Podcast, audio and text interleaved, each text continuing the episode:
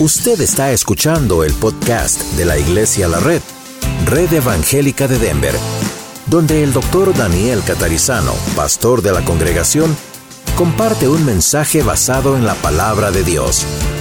Ahora abra su corazón y permita que en los próximos minutos el Señor le hable y le bendiga. Si ustedes tienen sus Biblias con ustedes allí, Vamos a hablar de por qué adoramos. Yo sé que es extraño para ustedes hoy diciendo, ¿dónde está toda la parte de alabanza? Ya la vamos a hacer. Pero como hoy estamos hablando acerca de alabanza y adoración. Para quienes nos visitan o recordatorio para todos nosotros, eh, hace dos domingos atrás comenzamos una miniserie donde estamos hablando acerca de las ordenanzas del Señor Jesús el Señor Jesús dejó la ordenanza de la cena del Señor, algunos también la conocen como la Santa Cena, y también la ordenanza del bautismo. Y el domingo pasado hablamos de eso y varias personas entonces que no lo habían hecho que cuando lo hicieron no supían lo que sabían lo que hacían, se registraron y el 5 de marzo, justamente un mes a partir de hoy, en el Templo Grande, ahí es donde tenemos los bautismos. Pero también en la Biblia vemos otras cosas que aparecen ya no ah, como esas dos ordenanzas, pero sí como prácticas de la iglesia y tienen que ver con, ah, por ejemplo, la alabanza y la adoración.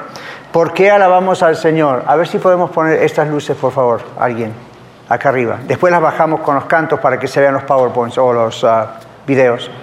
Pero Supe que hoy teníamos que dedicar un tiempo juntos para, aparte de alabar al Señor con nuestros cantos, ofrendas y la lectura y todo lo que hacemos, explicar un poco por qué hacemos eso. Yo creo que muchos de nosotros hemos venido quizá de otras congregaciones o denominaciones, algunos han venido de otras religiones, inclusive sectas, se han entregado a Jesucristo y están alabando al Señor con nosotros, ven lo que hacemos, ¿verdad? O lo han visto en otras iglesias, bueno, se canta, se recoge una ofrenda, se ora, el pastor predica, a veces hay testimonios, a veces hay elementos sorpresivos. ¿Por qué se hace todo eso? ¿Nunca se preguntó por qué se hace todo eso? Uno tiene que hacerse esa pregunta. Yo hace muchos años atrás me hice esa pregunta. ¿Será un rito? ¿Será nada más porque todo el mundo lo hace? ¿Hay algo en la Biblia específico que diga que hay que hacerlo? ¿Será nada más porque en el Antiguo Testamento los israelitas lo hacían? tanto en cautiverio como después del cautiverio. ¿Cuál es la razón? Nunca se preguntó eso. ¿Por qué lo hacemos? Es necesario saber por qué lo hacemos, porque si no sabemos por qué lo hacemos, solamente lo hacemos por costumbre entonces pierde el valor. Y usted ha visto aquí en la iglesia de la red que algunos elementos que quizás no hay en la iglesia donde usted ha venido, donde usted ha visitado, etc. Vamos a ver por qué. Vamos a ver por qué. Primero miremos en el texto de Juan capítulo 4, versículos 23 y 24. Hay muchísimos textos en la Biblia, es, difícil escoger uno específico para hacer de esto un mensaje y no un Bible study, un estudio bíblico, ¿verdad? Pero todo lo que nosotros hacemos en una iglesia cristiana tiene que ver con lo que está en la Biblia.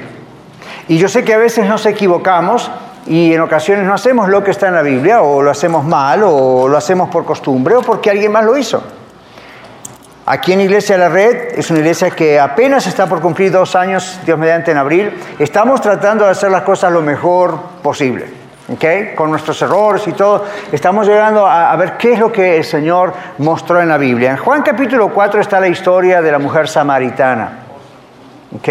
Y de esta mujer que encontró el Señor Jesús en ese pozo, y bueno, ustedes conocen la historia, pero hay una parte muy apropiada a lo que tiene que ver con el mensaje de hoy. En el capítulo 4, en los versos 23 y 24, cuando la mujer hace ciertas preguntas, el Señor le dice, mas la hora viene y ahora es cuando los verdaderos adoradores adorarán al Padre en espíritu y en verdad, porque también el Padre tales adoradores busca que le adoren. Trate de decir todo eso rápido. Verso 24, Dios es espíritu y los que le adoran en espíritu y en verdad es necesario que le adoren. So we worship God in spirit and in truth. Adoramos a Dios en espíritu y en verdad. Ahora otra vez, quizá usted tenga muchos años de creyente, quizás sea un nuevo creyente en Cristo, quizás sea un visitante que todavía no ha entregado su vida a Cristo. Usted y yo, todos los que estamos aquí, tenemos que saber por qué, why, why we worship. ¿Ok? ¿Por qué lo hacemos? Eh, hay muchas religiones que adoran a sus propios dioses, hay muchas religiones que tienen su, su tiempo de, entre comillas, adoración. Y Dios no lo recibe, por supuesto, porque eso no es para Él. Pero cuando es para Él, tenemos que ver por qué lo hacemos. Yo les digo esto, casi se los prometo. Cuando usted comprenda qué significa la adoración a Dios, y espero que sea hoy ese día, usted va a comenzar a adorar diferente. And I'm not talking about what to do. Okay? Raising your hands? Yes. Shouting to the Lord? Yes, fine. Pero ese no es el secreto. El secreto es este. Cuando usted comprenda lo que significa adorar al Señor, usted va a cambiar. Se lo prometo. Su adoración al Señor cambia. En privado y aquí en público. Y ahora va a ver por qué. Ahora, todos necesitamos escuchar esto que el Señor tiene para nosotros. Vamos a ver la primera cosa, porque aquí tenemos al Señor con la mujer samaritana y no voy a hacer un exégesis de lo que pasó y las palabras, pero en primer lugar, lo que realmente el Señor está diciendo a esta mujer y a nosotros es que adoramos a Dios porque pertenecemos a Dios. ¿Ok? La palabra en griego traducida para worship o para adorar, la palabra proscuneo, realmente lo que significa es inclinarse, someterse, caer delante de Él. ¿Qué le parece? Entonces no estamos hablando solamente de haberme arrodillo en la iglesia, no, con la iglesia no me arrodillo, esas son posturas, vamos a hablar de eso en un momento más, pero la idea es que hay en su corazón. La idea es adorar es una actitud del espíritu humano. Por eso Dios en la Biblia condena la adoración a los ídolos. Ya en Éxodo, en los diez mandamientos, ¿qué dice el Señor? No te inclinarás a ellos. En el hebreo la idea es don't worship them. No se incline a ellos. Porque inclinarse a ellos es una expresión de decir mi vida está en tus manos. Dios se burla inclusive en un momento en el Antiguo Testamento de los ídolos. Dice, tienen ojos más no ven, tienen nariz más no huele, tienen boca más no hablan, tienen piernas más no caminan. Es todo un sarcasmo para decir Why in the world? ¿Por qué usted, un ser inteligente, creado imagen y semejanza de Dios, se puede inclinar a una cosa? O una imagen, o algo colgando por ahí. Entonces, la idea es, ¿por qué Dios no quiere que nos inclinemos a los ídolos? Porque Dios inventó la adoración. Y Dios sabe lo que significa adorar. Adorar no es solamente el acto de levantar las manos, de cantar, de palmear, todo eso está muy bien. Pero adorar es realmente entregar la vida a la persona que se adora es darle el control de la vida a quien se adora. Entonces, cuando usted está adorando a un ídolo, en realidad está adorando a un demonio. Suena pesado, pero es lo que la Biblia dice. Usted está en otras maneras diciendo, aquí está mi vida, te admiro, te amo, te adoro, aquí estás con mi vida, lo que quieras. No, eso solamente se le puede decir a quién, a Dios. Porque hemos, hecho, hemos sido hechos a imagen y semejanza de Dios. Por eso la Biblia dice que Dios es celoso. ¿Cuántos de ustedes conocen a Oprah Winfrey, una famosa conductora, actriz en televisión, una de las más famosas y billonaria? Esa mujer creció en una iglesia cristiana. ¿Sabían eso? Hasta los 20, 22, 23 años ella iba a una iglesia cristiana. Un día chocó con ese versículo Oprah Winfrey. Dios es un Dios celoso. Y dijo, ¿cómo puede ser? Ella lo interpretó como que los celos son un sentimiento humano negativo. Y si Dios es Dios, no puede tener sentimientos humanos negativos. ¿Qué quiere decir de que Dios es celoso? Dios es celoso porque a usted le conviene que Dios sea celoso. Dios no puede compartir su gloria con nadie. Compartir su gloria con nadie significa de parte de Él reconocer que alguien más es Dios reconocer que alguien más puede amarle a usted, reconocer que usted puede inclinarse a esa o a esa cosa y Dios dice, no puede ser, hay un solo Dios, soy yo. Entonces Él odia la inclinación a otros dioses porque la Biblia lo llama dioses falsos. Hay promesas de poder en esos dioses y en realidad no son esos objetos los que hacen absolutamente nada. Usted dice, pastor, entonces yo conozco esto y esto y pasó esto y aquello y vi en televisión esto y lo otro, ¿qué pasó? Son demonios haciendo esas cosas. Tienen cierto poder limitado, pero más que nosotros, para manipular cosas en la naturaleza, para manipular situaciones y usted le hacen creer que, wow, me contestó esta imagen o este, y no es así. En la realidad usted se está metiendo en una gravísima trampa. Entonces Dios es celoso porque le ama a usted y Dios me ama a mí y Dios sabe que adorar a esas imágenes y meterse en ese mundo demoníaco produce que la persona quede captive, cautiva. Y como Dios nos ama, Dios dice, no, yo soy un Dios celoso. Yo no quiero que eso vaya a ocurrir. Bueno, la palabra adoración significa todo eso. Y esta es la razón principal entonces por la cual Dios dice la adoración no puede ser a otros, tiene que ser a Dios verdadero. Ahora, adorar es una actitud del espíritu humano, ¿ok? Como decimos en inglés, it's an attitude more than a performance. So what is in your heart? That's what matters. ¿Qué en su corazón es lo que importa? Es una actitud, no es una presentación. La presentación tiene su lugar y ya vamos a ver, pero es una actitud del corazón. La Biblia habla claramente acerca de eso. Es una acción interna y personal y parte de cualquier momento de nuestra vida. En otras palabras, usted no necesita esperar al domingo a la, a la una de la tarde, por ejemplo ahora, para venir a adorar a Dios. You don't need to do that. Don't wait until 1 p.m. on Sunday to worship God. Usted puede adorar a Dios todo el tiempo. Es más, debe adorar a Dios todo el tiempo. You must do it. Y usted dice, pastor, yo estoy trabajando, no puedo estar con mis manos levantadas adorando, me van a echar. La adoración es una actitud del corazón. So, usted puede estar adorando a Dios, haciendo cualquier cosa, le doy un secreto para no pecar. Cuanto más esté en actitud de adoración y de adoración, menos va a poder pecar. Usted no puede estar adorando a Dios y al mismo tiempo estar en el lugar incorrecto. Usted no puede adorar a Dios y al mismo tiempo estar haciendo cosas que usted sabe que están mal. Ni necesita un pastor para que se los diga. Entonces usted dice o es una cosa o es la otra cuanto más estamos en esa actitud de adoración, y no estoy diciéndole seamos religiosos, ¿verdad? Por afuera externamente. Yo, he tenido amigos que iban con la Biblia al trabajo, ¿verdad? Y, y andaban ahí, ¿verdad? Y entonces ya llegaban así. Good morning. Buen día. No iban a un estudio bíblico, no iban a predicar. El jefe mismo los miraba y le decía, ¿por qué traes la Biblia? ¿Cuándo la vas a leer? Aquí no vas a tener tiempo. ¿En algún break? Pero ¿cuál es la idea? Mostrar que soy piadoso y soy religioso. No estamos hablando de eso. Si lo quiere hacer, hágalo, pero no estamos hablando de esa piedad externa. ¿Ok? O está acá adentro o no está, pero es la piedad algo que tenemos que mostrar para que la gente diga qué bueno, qué religioso. Jesús condenó a los fariseos y los religiosos de esa época, diciendo, they dress up in a very luxurious way. Se, se visten de una manera muy lujosa con capas y cosas. Se ponen en los corners, en las esquinas de las calles y para ser vistos. Y saben que dice el Señor, ya tienen su recompensa. Y usted dice, ¿cuál es la recompensa? El aplauso de la gente. Era lo que buscaban, ¿verdad? ¿Qué va a pasar si llegan al cielo? Muchos de ellos no hay esperanza para ellos. Otros, si llegan a llegar, como dice la redundancia, ah, allá no va a haber aplauso por eso.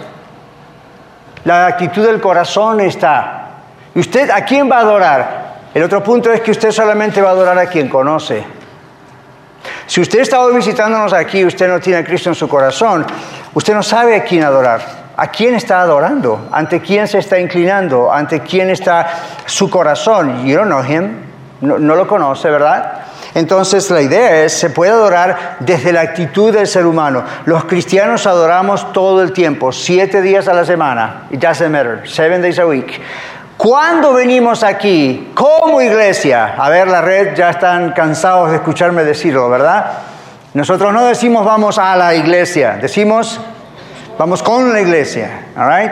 So we need to divide that. Tenemos que dividir eso en la mente. We go into church Vamos a la iglesia, estamos pensando en un lugar. Pregúntale a cualquiera en la calle, ¿qué es la iglesia? Y lo primero que le viene es este edificio a la cabeza. This is a building, es un edificio. Hoy tuvimos el fire alarm durante las clases y nos hicieron salir dos veces. Y yo estaba ahí pensando, y lo estaba por decir, pero me agarraron rápido para volver. Pero estaba por decir, ¿esto era la iglesia primitiva? En los parques, en las plazas, en las casas y luego en un templo, pero no es tan, es el templo. El templo es un templo, es un edificio, Mañana no tenemos templo, so what? Vamos a ir a algún lugar, no hay ningún problema. Pero siempre tenemos eso en nuestra mente, ¿verdad? We going to church. Vamos a la iglesia. La idea es vamos a reunirnos como familia con la iglesia. Entonces, cuando nos reunimos con la iglesia, cada uno de nosotros traemos lo que fue ocurriendo en nuestra semana de adoración al Señor. Así que no, no me cargue a mí como pastor la responsabilidad de darle una inyección de alabanza y adoración a usted. Got it? Please. I don't need that. Ahora, hay lugares donde aún los líderes de alabanza y adoración y, el pastor mismo piensan que hay que animar al grupo, ¿verdad? Acá los tenemos. A ver, hermanos, hagan esto, hagan lo otro. Y push, push, push, push. A ver si... Entonces, ¿qué podemos lograr? Que como dice un refrán, se revuelve el avispero y las avispas empiezan a hacer ruidos, pero no pasa nada. Entonces, ¿qué es lo que ocurre aquí? No es mi función, ni será la de nadie en esta iglesia, la idea de estar aquí al frente o al costado, donde esté atrás, doesn't tratando de hacerle a usted, a ver, a ver, porque entonces eso es una satisfacción personal, pero en ese corazón no está pasando nada. Hoy está el Super Bowl, ¿verdad? Entonces hay muchos allá en esa cancha en Houston o algunos en televisión y usted está, pero bueno, ver la acción entusiasma y uno dice, yay, oh no, ok, fine, pero eso es nada más una emoción humana. Adorar a Dios no es solamente una emoción humana, o viene de adentro de su espíritu o no viene. No existe, no está. Uno lo anima, le guía, le ayuda, los videos aquí, fine, pero si, hermano, hermana, if you don't worship God, si usted no, no adora a Dios durante la semana, cuando viene acá es un nice meeting, un buen espectáculo. Le gustará, no le gustará, pero hey, la pasamos bien. Por eso usted pregunta a veces a la iglesia, ¿no? A la gente de la iglesia. Yo tenía una tía que le preguntábamos siempre cuando nos encontrábamos, ¿qué tal? ¿Cómo fue la reunión? ¿Cómo fue el servicio? ¿Saben qué respondía la tía? Hermoso, ¿lloramos hoy? Mm, ¿Cómo lloramos hoy? ¿Lloramos? ¿Esa era la clave del éxito del servicio? ¿Que tocó sus emociones? Y le preguntábamos, ¿y qué dijo el pastor?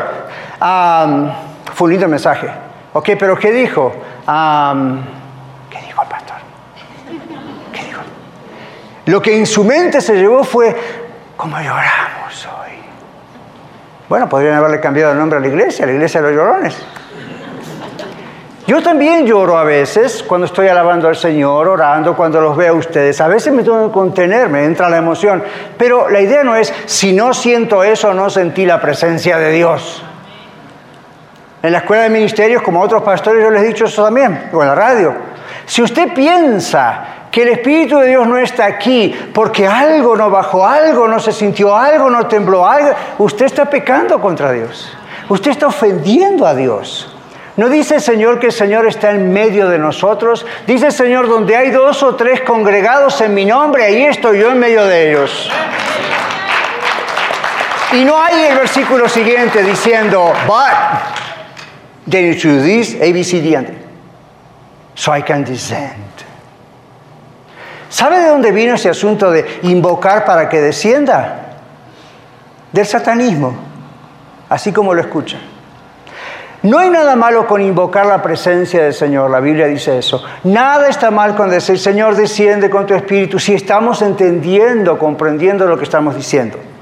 La idea es, el Señor se mueve en medio nuestro, aún en este momento mientras yo esté hablando. ¿Ok? It doesn't matter. No, no importa si yo estoy acá haciendo un show o no. El Señor está aquí. ¿Sabe por qué el Señor está aquí? Porque está en usted y está en mí. Si le damos libertad y adoramos y nos concentramos en Él y realmente nos inclinamos hacia Él desde nuestro corazón y aún nuestro cuerpo, ok, fine. De pronto Dios se mueve entre nosotros muchas veces con más libertad. Es cierto. Pero tengamos cuidado. Yo he estado en lugares donde eh, eso, eso parece más como decimos acá un chanting. ¿Saben lo que es un chanting en inglés, verdad? Donde uno está ta, ta, ta, ta, ta, repite lo mismo 20 veces hasta que la persona ya tiene la cabeza así y entonces hay una respuesta. Bueno, espero que esa respuesta sea algo divino. Muchas veces es simplemente una cuestión psicológica. Las sectas suelen hacer eso también. Los aborígenes en muchos lugares, acá y en otras partes, danzaban alrededor de un fuego invocando a sus dioses hasta que algo espectacular pasaba. So, mm, be careful. Aquí hay libertad, pero recuerden lo que Pablo dice en 1 Corintios 14, tiene que haber un orden.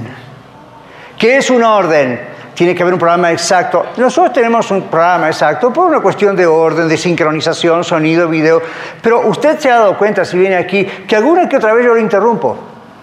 ¿Por qué? Porque yo estoy sintiendo en mi corazón, esto hay que sacarlo, esto hay que ponerlo, algo hay que agregar. Fine, Dios tiene libertad. ¿Qué pasaba con la iglesia en los Corintios?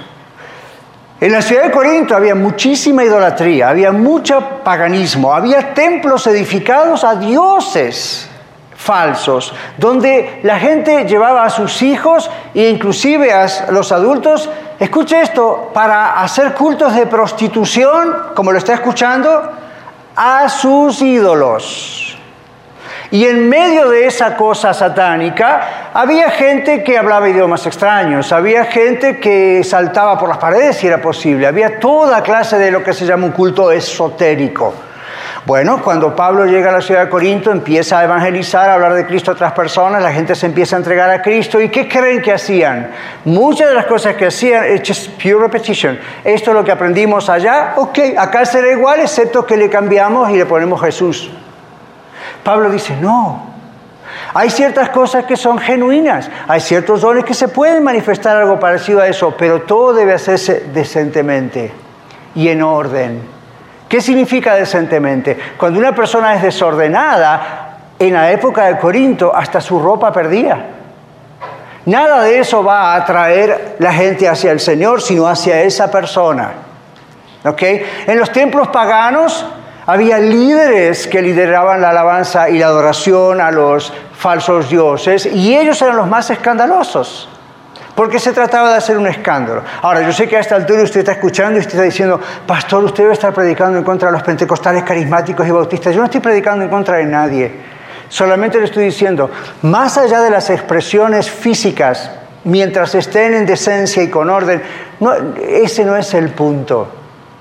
No diga usted, hoy me voy de la reunión en la iglesia porque mientras el pastor predicaba o cuando canté tal canto, me cruzó como una corriente por el cuerpo. Ese es el Espíritu Santo. Bueno, puede ser, y gloria a Dios si es, puede no ser. ¿Y cómo sabemos una cosa y la otra? Todo lo que es de Dios se ajusta a la palabra de Dios. Todo lo que no es de Dios no se ajusta a la palabra de Dios. Tanto es así que la Biblia habla de la profecía y dice, el profeta, el espíritu del profeta está sujeto al profeta. Dios no lo pone en una situación de trance donde ya no es dueño de sí mismo, no sabe dónde está, en qué país está, no pierde la conciencia. Y aun si es muy sobrenatural lo que pasa, la persona sabe lo que está ocurriendo. El Espíritu de Dios le está diciendo, soy yo, todo está bien, hay un propósito. En 1 Corintios 14, Pablo dice, no prohibáis esto, esto y esto, y es una mención, pero todo tiene que ser en orden, porque si no es un espectáculo, es un gran show, todo el mundo sale contento y Dios se queda pensando, ¿y cuándo me van a adorar a mí? Fue todo de ellos. It was all about them, no myself. Entonces, cuando estamos hablando de adoración, la adoración se origina en el corazón. ¿Y a dónde va? A Dios exclusivamente. A Dios exclusivamente. La adoración no nace de los propios conceptos que usted o yo tengamos de la alabanza y la adoración. Yo enseño alabanza y adoración en la escuela de ministerios. Lo he enseñado en seminarios, etc. Pero ahí está el problema.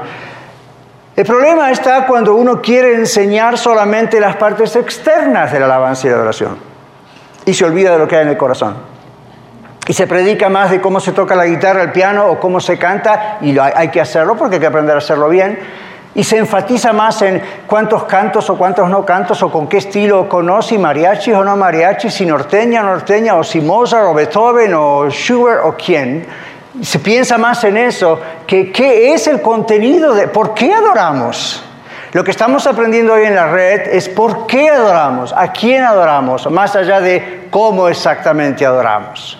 En un minuto más le voy a contar cuáles son básicamente las, ah, los tenets o las premisas o las declaraciones que nosotros tenemos aquí en las redes desde que comenzó la iglesia, que sentimos que el Señor lo puso bien clarito, para que usted vea por qué hacemos lo que hacemos. Pero seguimos aquí. Adorar es un evento espiritual, no es un evento físico solamente. Adorar es un verdadero evento espiritual. Usted sabe lo que es un evento, ¿verdad? Si eso no ocurre en su corazón por su propia relación con Cristo, le repito, no pretenda venir acá y de acá absorberlo de afuera hacia adentro. Ahora, Ahora, al mismo tiempo, iglesia, esto es algo que es un misterio que muchas veces ocurre. Cuando usted y yo estamos adorando al Señor en espíritu y en verdad, y estamos concentrados en Él, y cada uno estamos concentrados en Él, parte del mover que el Señor hace, ¿sabe cuál es? Empieza a tocar a mucha gente. No solamente nos toca a nosotros, y por eso le adoramos, empieza a convencer de pecado. Empieza a veces a sanar. Hace muchos años atrás yo estaba en Uganda, África, y teníamos un, grupo, había sido invitado para hablar a pastores de varios países del, alrededor de Uganda y fueron hasta ahí con tremendos sacrificios. Y ahí estábamos, y algunos ya conocen esta historia, pero vale la pena repetirla. Yo simplemente estaba hablando, y mientras yo estaba predicando, más bien enseñando con los pastores, di un testimonio y cuando di el testimonio yo seguí como parte de la ilustración, como lo hago aquí del sermón. Yo vi que entró un pastor allá atrás, ya lo había visto otro día, con su bicicleta, como casi todos lo hacen, llegó bastante tarde, pero él llegó ahí, entró ahí y se sentó. Al finalizar el servicio, más que el servicio de la enseñanza, no había habido mucha alabanza y oración, no había habido un grupo, estábamos en otro momento, ¿verdad? Cuando yo concluí, el líder que estaba dirigiendo, el pastor, dijo, bueno, gracias Pastor Catarizano, vamos a darle un break. A ver, algunos tienen testimonio de lo que el Señor ha hecho hasta ahora. Y viene este hombre de la bicicleta. Viene este hombre y dice, yo quiero testificar que cuando el pastor Catarizano estaba hablando, nomás haciendo su estudio, en un momento él hizo una mención muy rápida, muy, no sé si la captaron, dice, pero él hizo una mención, y, es cierto, yo dije, años atrás yo estaba en tal lugar, no voy a contar toda la historia, y yo tenía un problema a los ojos, el Señor sanó mis ojos, y yo seguí hablando, como, como a ver cuál es el siguiente punto del mensaje. Sin, demasiada importancia al asunto, nomás lo dije. ¿Saben lo que pasó? Él dijo, en el momento que yo entré a esta carpa y él dijo eso, mis ojos fueron sanados. Este hombre traía unos anteojos de esos de varios, ¿no? Y no, cuando venía en la bicicleta se le cayeron y se le rompieron. Estábamos en Uganda, no en Denver, Colorado. Tanto es que no veía que se tuvo que bajar de la bicicleta traer la bicicleta en la mano y despacito como pudo trató de llegar a ese carpa donde estábamos. Por eso llegó tarde. Siempre llegaba temprano. Ahí estaba. Dice, pero ¿saben qué pasó? Yo venía orando, Señor, yo tengo que llegar a la conferencia. Señor, no veo. Señor, no puedo comprar anteojos, yo no tengo dinero, tú lo sabes, por años estoy con esto y ahora qué voy a hacer, pero a las tantas, tantas voy a llegar. Llegó, en el momento que entró, fue sanado Fíjese, yo no oré por él, yo no lo toqué, nadie lo ungió con aceite, nada de lo que menciono está mal, ¿ok? I done that, yo, yo he hecho eso. Lo que digo es, no hubo una cosa especial que había que hacer para que se sanara. No dependía de mí, no dependía de nosotros como siervos de Dios, no dependía de nadie, dependía de que la congregación estaba unánime juntos adorando a Dios. El Espíritu Santo se movía con libertad y sin mi gran performance, ¡boom! Allá uno fue sanado. Yo dije, wow, yo nunca había visto esto. Tampoco había visto los otros testimonios que fueron contando. Esas cosas fueron exponiéndome a mí alrededor del mundo a enseñarme esto. Cuando una congregación sabe adorar a Dios, y no estamos hablando de violines, chelos o guitarras, cuando una congregación sabe adorar a Dios, cada persona adora a Dios, el Espíritu Santo se mueve. Sin que yo, un líder, les tenga que decir, levante la mano, baje la mano, siéntese, párese, haga esto, haga... Esas son invitaciones que hacemos. Pero si ustedes vienen a la red por un tiempo, ustedes se dan cuenta que I don't push, que yo no estoy diciendo, a ver, levante la mano, hermano, la mano. Y alguno no levanta la mano, entonces lo miro, hermano, la mano. ¿Por qué no hacemos eso aquí? Y usted dice es una crítica a otros. Yes, es una crítica a otros, sí, a otros sin maldad, pero porque Dios quiere que retornemos a la Biblia. Yo digo, ¿cuántas veces en la Biblia hay más que una invitación? Simplemente está la invitación y es la orden, adoremos al Señor en espíritu y en verdad. Y tenemos ejemplos de cómo la Biblia dice que los cristianos primitivos adoraban a Dios. Pero había una instrucción específica diciendo, a ver usted de allá atrás que no levanta la mano, o aquel que no danza, o el otro que no habla en lenguas, y el otro que está paradito ahí como un palito, ¿qué pasa? ¿No tiene el espíritu? Esas son cosas humanas. La Biblia dice que si usted conoce a Cristo como su Salvador, usted va a adorar a Cristo va a estar agradecido de la salvación eterna, de que en vez de ir al infierno se va a ir con el Señor al cielo. Va a estar agradecido de las, cosas que Dios hace. Va a vivir, aunque estuvo desconectado a lo mejor en la semana, estar en el templo le va a ayudar a reenfocarse. Bueno, pensemos en David, el rey David. Muchos de nosotros recordamos la historia en 2 Samuel del rey David. El rey David luego en el Salmo 51 cuenta que cuando él adulteró con esa mujer y luego mandó matar a su marido y todo eso, durante toda esa etapa, este hombre no podía adorar a Dios. Lo expresa en expresiones como mientras callé, se envejecieron mis huesos en mi gemir cada día. Tiene expresiones así muy poéticas, diciendo no podía hablar, no podía dormir, no podía... Tenía esto en mi cabeza. Y yo digo, gloria a Dios que lo tenía. ¿Por qué? Porque si no lo hubiese tenido es porque no conocía a Dios. Cuando usted y yo conocemos al Señor y pecamos, el Espíritu Santo no nos deja tranquilos. Nos va a retorcer hasta que nos arrepintamos, porque nos ama. La Biblia dice en Hebreos, Dios al que ama, disciplina o castiga como un padre a su hijo a quien quiere. Usted no quiere dejar a sus hijos y a sus hijas ir por la senda incorrecta, diciendo, bueno, cuando crezca va a cambiar. Cuando crezca, it's too late, es muy tarde. Entonces, por eso Dios hace todo lo posible para sacudirnos y darnos cuenta. Comienza con nuestra conciencia, comienza con nuestro corazón. Por eso a veces usted viene aquí a la casa del Señor, estamos adorando juntos y le da cosa de cómo voy a adorar a Dios, porque usted sabe lo que está en su conciencia. Le doy la solución, arrepiéntase, haga cuentas con Dios. Arregle cuentas con Dios. Pídale perdón al Señor y reciba el perdón del Señor. No se quede ahí. Hay personas que me han dicho, no, esta y otras iglesias, oye hermano, ¿sabe qué, pastor? No fui el domingo porque, bueno, me sentía mal, porque pequé, o me enojé con mi esposa, o con mis hijos, o el dinero no me alcanza, o toda la lista de excusas. Y yo les digo, es cuando más tendrían que haber venido. La adoración es contagiosa. Pero no el estilo y los cantos son contagiosos. El mover del Espíritu Santo ahí adentro hace cosas en el corazón de uno. ¿Y cuántos de ustedes saben acaso que la Biblia declara la idea de que cuando los creyentes adoramos a Dios unidos, hasta los demonios huyen? ¿Necesito recordárselos cada domingo para crearla? no, ¿verdad? Ya lo sabemos. Ahora comprendámoslo. Cada vez que estamos, ah, no nos enfoquemos en lo que pasa con los demonios, that's not our business. Simplemente recordemos, hay tanto poder mientras alabo y adoro a Dios solo y especialmente en la congregación. Hay tanto poder que Dios está sobre esto, el diablo no lo soporta. Sus demonios no lo soportan. Usted quiere la victoria, adore a Dios. Por último, ¿qué pasa aquí en Iglesia La Red? Bueno, adorar en espíritu y en verdad requiere una mente renovada. En Romanos 12 la Biblia habla acerca de eso, ¿verdad? No se conformen a este siglo, sino sean transformados por medio de la renovación de vuestro entendimiento. ¿Para qué? Para que puedan comprobar cuál es la buena voluntad de Dios, agradable y perfecta. Entonces, cuando when you worship God, things change. Cuando, cuando adora a Dios if si lo conoce, las cosas cambian. Entonces su mente es renovada. El enfoque no está en usted. El enfoque no está en los líderes. El enfoque ni siquiera está en los videos. Esos son guías, son ayudas. El enfoque está en el Señor.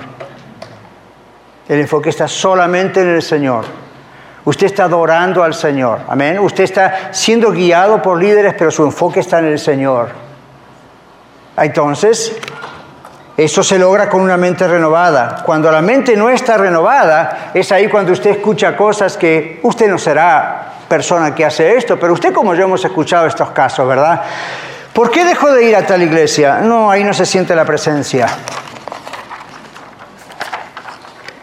¿Qué presencia? Ellos dicen de Dios, pero eso es un insulto. Recuerden lo que dijimos. Dos, no, a mí me gusta más la música mariachi. Otra iglesia, no, a mí me gusta más cuando se cantan cantos con músicas de Beethoven o de Mozart o de los que mencioné antes. No, a mí me gustan los himnos, en esa iglesia no se cantan himnos. O no, a mí no me gustan los himnos, eso es cosa de viejo, nuestros tatarabuelos cantaban himnos. Acá nosotros hoy cantamos cantos inspirados, ¿verdad? Estos cantos, queremos cantos nuevos, no queremos cantos viejos. Ok, tengo una noticia para usted. ¿Quiere versículos nuevos de la Biblia? Los versículos bíblicos tienen dos mil años y algunos más. Y los seguimos repitiendo. Y los seguimos memorizando y los seguimos enseñando.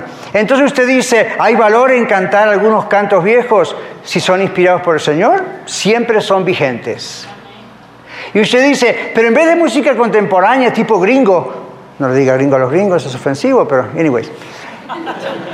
¿Verdad? Eh, ¿Por qué no, no, ponemos más otra música, más nuestra? Hay de todo. El asunto no es el estilo musical. La alabanza y la adoración no tiene que ver con el estilo. Yo le garantizo esto. Yo he estado en lugares donde en la semana yo estaba adorando a Dios imperfectamente como soy, pero estaba pensando en el Señor, alabándole a Él en mi forma. Cuando llegué a invitado a alguna iglesia, me invitaron para predicar o dar una conferencia, y el tiempo de alabanza y adoración era terrible. Todo el mundo desafinaba. No había instrumentos, no había videos, era, era realmente malísimo desde la perspectiva humana. Sin embargo, yo sentía la presencia del Señor y podía adorar al Señor igual. ¿Cómo lo explica? No me gustaba el tipo de música que se tocaba, no me gustaba cómo se cantaba, pero no se trata de mí, se trata de Él. Tratándose de Él, who cares? ¿Dónde voy a adorar? Y a veces se discute eso en los grandes seminarios también en los pequeños.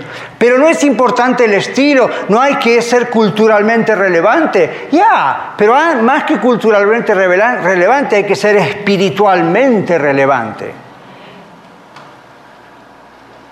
Pocos días atrás el hermano Erasto fue a llevar la donación de todos nosotros a Basarac, México. Pregúntele a él si había tanto video y tanta cosa que nosotros tenemos acá. No, pero yo vi un pequeño video de gente muy nueva en el Señor, un pequeño grupo, y usted lo observa, y si usted conoce al Señor, usted mira eso y dice, esta gente conoce al Señor.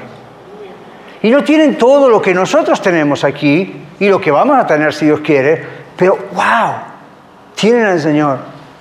Entonces, cuando usted tiene al Señor, líderes son guías, no son personas en quien concentrarse. Bueno, usted dice, pastor, ¿de dónde salió entonces todo este asunto? En el año 325 después de Cristo, 325 after Jesus Christ, había un emperador llamado Constantino, Constantine. Ese emperador frenó la persecución a los cristianos.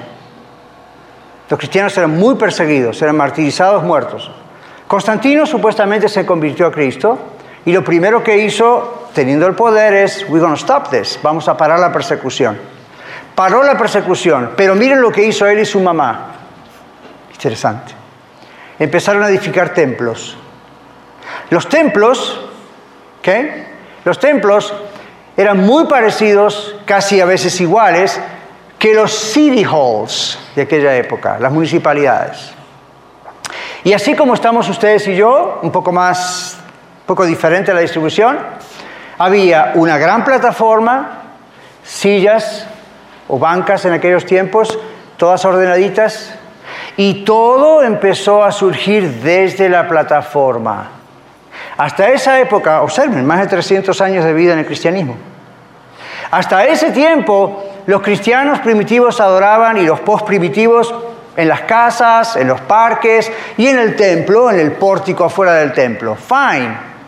Había libertad, había un orden, los apóstoles, los pastores de ese tiempo ayudaban, dirigían todo, pero era así, era participativo, había un orden, fine, no era que cada uno hacía lo que quería, ya hablamos del orden. Cuando llega Constantino, ¿qué hace? Institucionaliza la iglesia. ¿Saben lo que estábamos hablando, no? The church became an institution with Constantine. No longer a family, but an institution. Entonces, ¿qué pasó? Todo el mundo, como ustedes hoy, se sientan a mirar adelante, a ver quién está en la plataforma o adelante. fine. Es una cuestión de aquí podemos poner más personas así sentados que de otra manera. Es una cuestión de organización y producción en ese aspecto. Pero ¿saben cuál fue el error desde aquellos años? La iglesia se transformó en un montón de gente espectadores.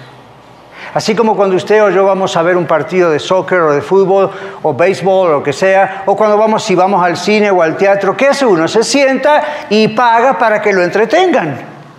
O va a la universidad y se sienta y pagan para que le enseñen. O va a elementary school, high school, junior high y paga o no paga lo que sea, pero la idea es que, ok, aquí estoy, feed me, enséñeme. Esa no es la iglesia bíblicamente. Hay un orden y los líderes estamos llamados y tenemos dones de Dios, muchos de ustedes también para hacer estas cosas, pero nunca sea un espectador, nunca sea una espectadora. No piense que participar significa si lo llaman acá delante a un grupo o si lo llaman a cantar a tener un especial. A veces yo cuestiono eso, ¿qué es un especial? Yo he cantado especiales, créanlo o no. No me piden acá, no va, no va a ocurrir. Pero en el pasado, ¿verdad? Y después me empecé a preguntar, ¿qué es esto de un especial? ¿Quiere decir que lo demás no es especial? ¿Por qué esto es especial? Y lo demás no es especial. Lo de la congregación es especial.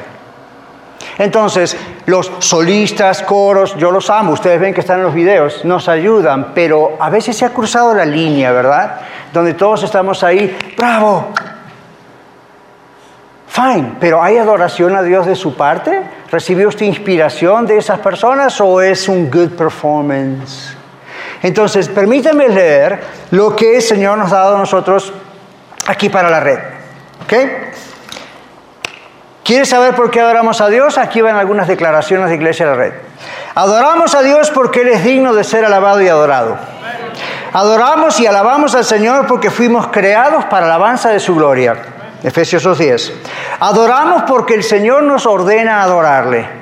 Adoramos a Dios porque Él es el creador de todo. Adoramos a Dios porque Él envió a su Hijo unigénito para que todo aquel que en Él cree no se pierda, mas tenga vida eterna. Adoramos a Dios públicamente como iglesia porque Dios nos ha ordenado que lo hagamos públicamente. Algo muy especial, como escribí antes, sucede en la realidad espiritual cuando estamos juntos como hoy adorando al Señor.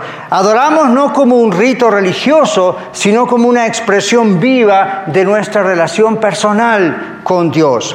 Adoramos aún si no tenemos ganas. Adoramos aún si no tenemos ganas. Usted dice, pastor, ¿alguna vez usted no tiene ganas cuando viene a la iglesia? Usted es el pastor. Hello. No me pasa casi nunca, pero alguna que otra vez. Adoramos aún si no tenemos ganas, porque no se trata de nosotros, no se trata de cómo nos sentimos, sino de quién es Él y cómo se siente Él cuando le adoramos. Si el Señor dice que Él habita en la alabanza de su pueblo y Él se regocija con nuestra oración, ¿no quiere usted hacer poner contento al Señor? Of course, por supuesto. No porque se va a enojar, sino porque Él lo merece. Ok, más declaraciones rápidas. Adoramos con las expresiones artísticas, musicales, porque Él las creó para que le adoremos y porque Él no las creó, escuche esto, como una opción. En ocasiones usted como yo no tenemos ganas de cantar y decimos, ¿por qué hay que cantar? Y menos con mi voz. Sueno mal, no tengo ganas de cantar. Escuche esto, Dios no le pregunta si él le dio una linda voz, si sus cuerdas vocales trabajan bien, si usted sabe cómo respirar con el diafragma o no. Dios no, le importa eso. Dios le dice, cante al Señor. Algo pasa cuando eso ocurre. Y Él lo ha ordenado, no es una opción. Él dice que debemos abrir la boca, estas son expresiones bíblicas, no hay tiempo de ir con todos estos salmos y otros. Dice, abra la boca, palmee, aplaude en adoración a Dios. No son legalismos, ¿ok? Si no levanto las manos, si no aplaudo, pero está diciendo el Señor, son expresiones físicas que Él invita a hacer. ¿Sabe por qué? ¿Qué pasa cuando uno levanta las manos? Y no estoy predicando, por favor, de que si no levanta la mano no sabe adorar a Dios. Yo a veces no las levanto.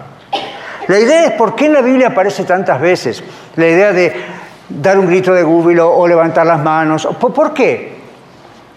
¿Usted se da cuenta que en esta posición usted está vulnerable?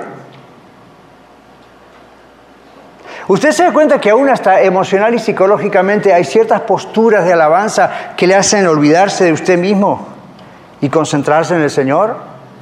La clave no son esas expresiones, pero la Biblia nos la muestra como expresiones que Dios le gusta ver y a nosotros nos ayuda.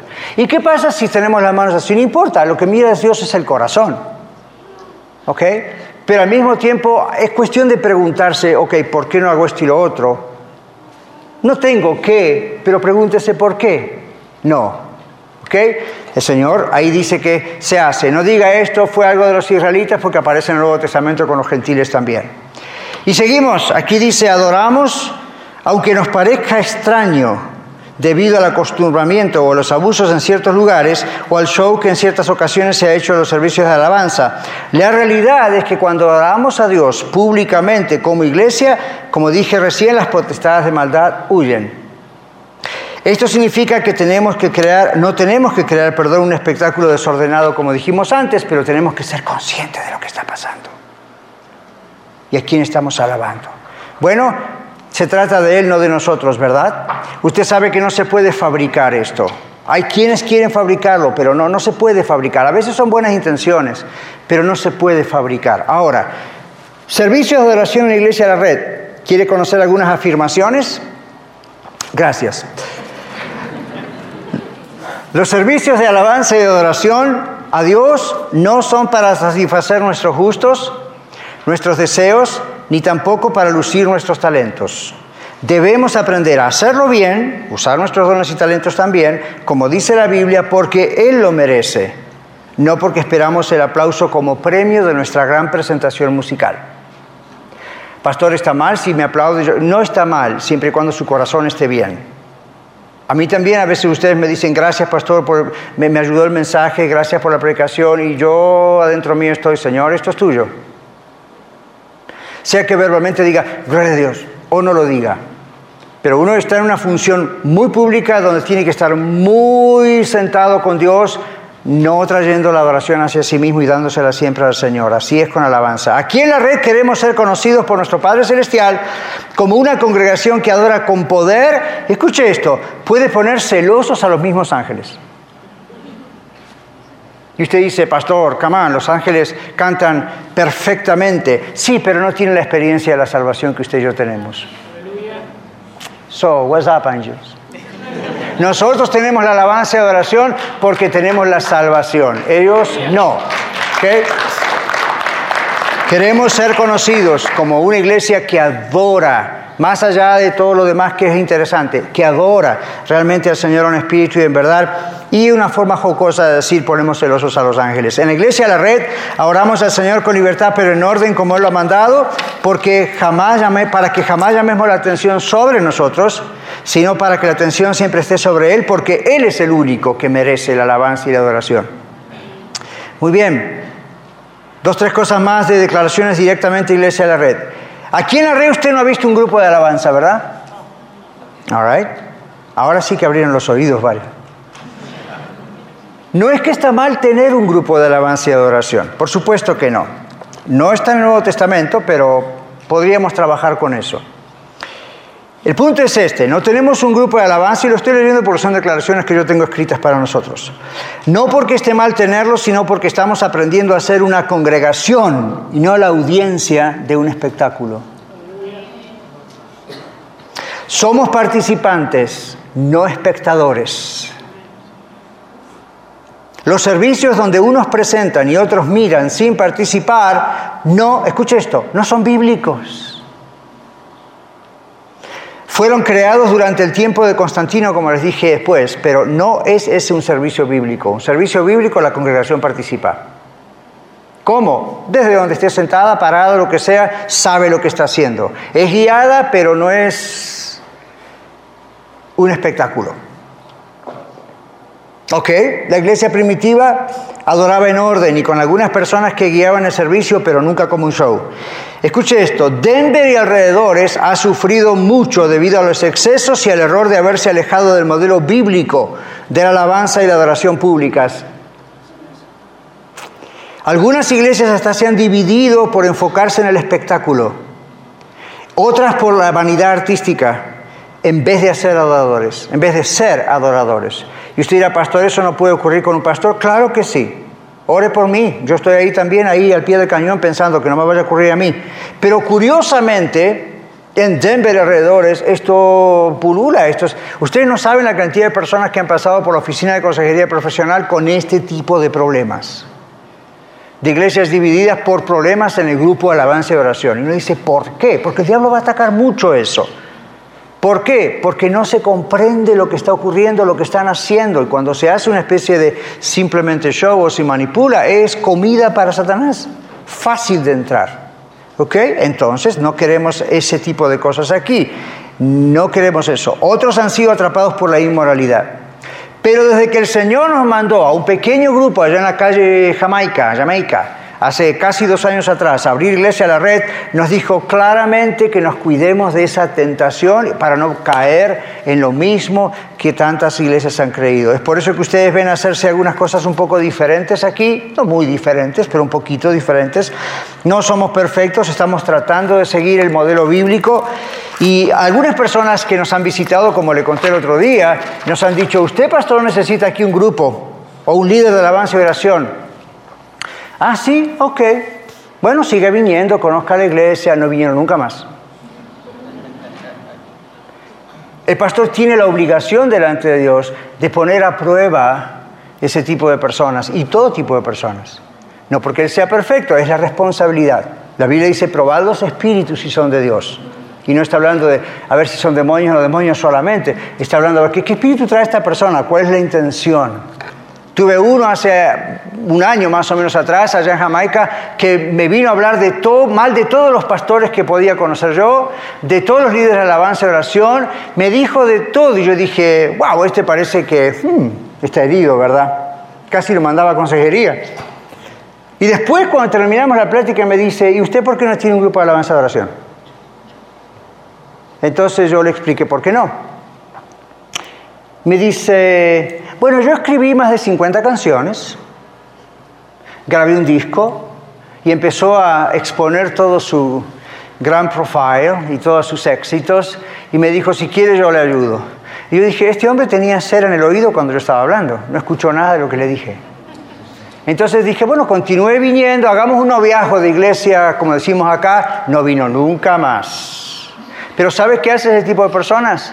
Va a otras iglesias pequeñas hablan con el pastor y dicen, ustedes son muy poquitos, no tienen líderes de alabanza de oración, mire, yo tengo esto, yo tengo el otro, y el pastor dice, wow, Dios nos ha enviado a la persona correcta, ya, venga, y todo, wow, wow, wow, y al poco tiempo aparece en la oficina de consejería.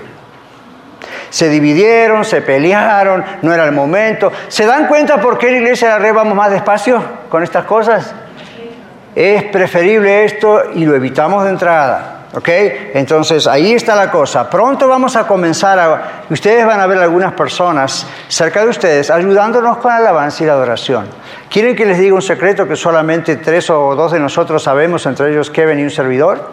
Hace meses que hemos comprado micrófonos. Meses. ¿Right? Están todos guardados. Hay otras cosas guardadas. ¿Cuál, cuál, cuál? Bueno, hay otras cosas guardadas. Y usted dice, pastor, ¿por qué todavía no lo usa? We waiting on the Lord. Estamos esperando en el tiempo del Señor. Como sabemos que eso viene, cuando podemos invertir lo hacemos, pero está, we waiting. No vamos a esperar tanto que ya la tecnología avance tanto que los micrófonos ya no se usen. Pero ahí está, ahí están. We waiting on Him. Y se dan cuenta cómo slowly we getting there. Entonces, cobrad ánimo, diría alguno en el Antiguo Testamento. Eso viene en camino, pero toda esta preparación de tanto tiempo a nivel espiritual, a nivel emocional, a nivel de sacar de nosotros todo lo carnal, nos va a dar para que justo sea el momento y justo sea lo que el Señor realmente quiere hacer. Así que pronto vamos a comenzar a hacer eso solamente como un refuerzo para que la congregación estemos alabando y adorando al Señor. Quizás no va a haber aquí usted gente dando vueltas, quizá como la otra vez me vio a mí por allá atrás, no hay problema, ese no es el punto. El punto son, bueno, personas que nos van a poder ayudar a hacerlo un poco mejor. ¿Ok? Hemos tenido hasta personas que han venido a otras iglesias y nos felicitaron porque usamos los videos. Y yo pensé que se iban a quejar. Y nos dijeron, no, no, no. Y yo dije, ¿por qué no? ¿Por qué sí? Bueno, la verdad que no sabía, pero eh, hoy estuve más concentrado en el Señor que en que alguien de adelante me dijera, haga esto o lo otro. Hmm, interesante. Dios va enviando confirmaciones. Claro, vamos a usar talentos que Dios ha dado, pero todo tiene su tiempo. Yo quiero que concluyamos cerrando nuestros ojos. Ahora vamos a cantar al Señor algunos cantos y a ver si no solamente lo hacemos bien con nuestras voces y expresiones libremente, pero realmente si nos conectamos con el Señor bien. ¿ok? Si usted no tiene a Cristo en su corazón, if you don't know Jesus Christ as your personal Savior and Lord, I invite you to repent of your sins and ask God for forgiveness and receive the gift of salvation, which is Jesus Christ. Si usted no conoce a Cristo en su corazón, cierre sus ojos, arregle eso con el Señor, pídale perdón. Todos somos pecadores, pero Dios dice que tiene que haber una resolución de ese problema. Y reciba el perdón del Señor, reciba a Cristo en su corazón. Díganoslo para poder ayudarle. Pero antes de ir ahora al revés, como hacemos siempre, ahora a la parte de alabanza y oración, para concluir, sí queremos realmente darle la oportunidad. Si usted no conoce a Cristo, Usted escuchó de Cristo, viene a la iglesia, viene con la iglesia, pero no ha recibido a Cristo. Hágalo ahora, en sus propias palabras, in your own words. Muchas gracias por escuchar el mensaje de hoy. Si tiene alguna pregunta en cuanto a su relación personal con el Señor Jesucristo o está buscando unirse a la familia de la Iglesia La Red, por favor no duden en contactarse con nosotros.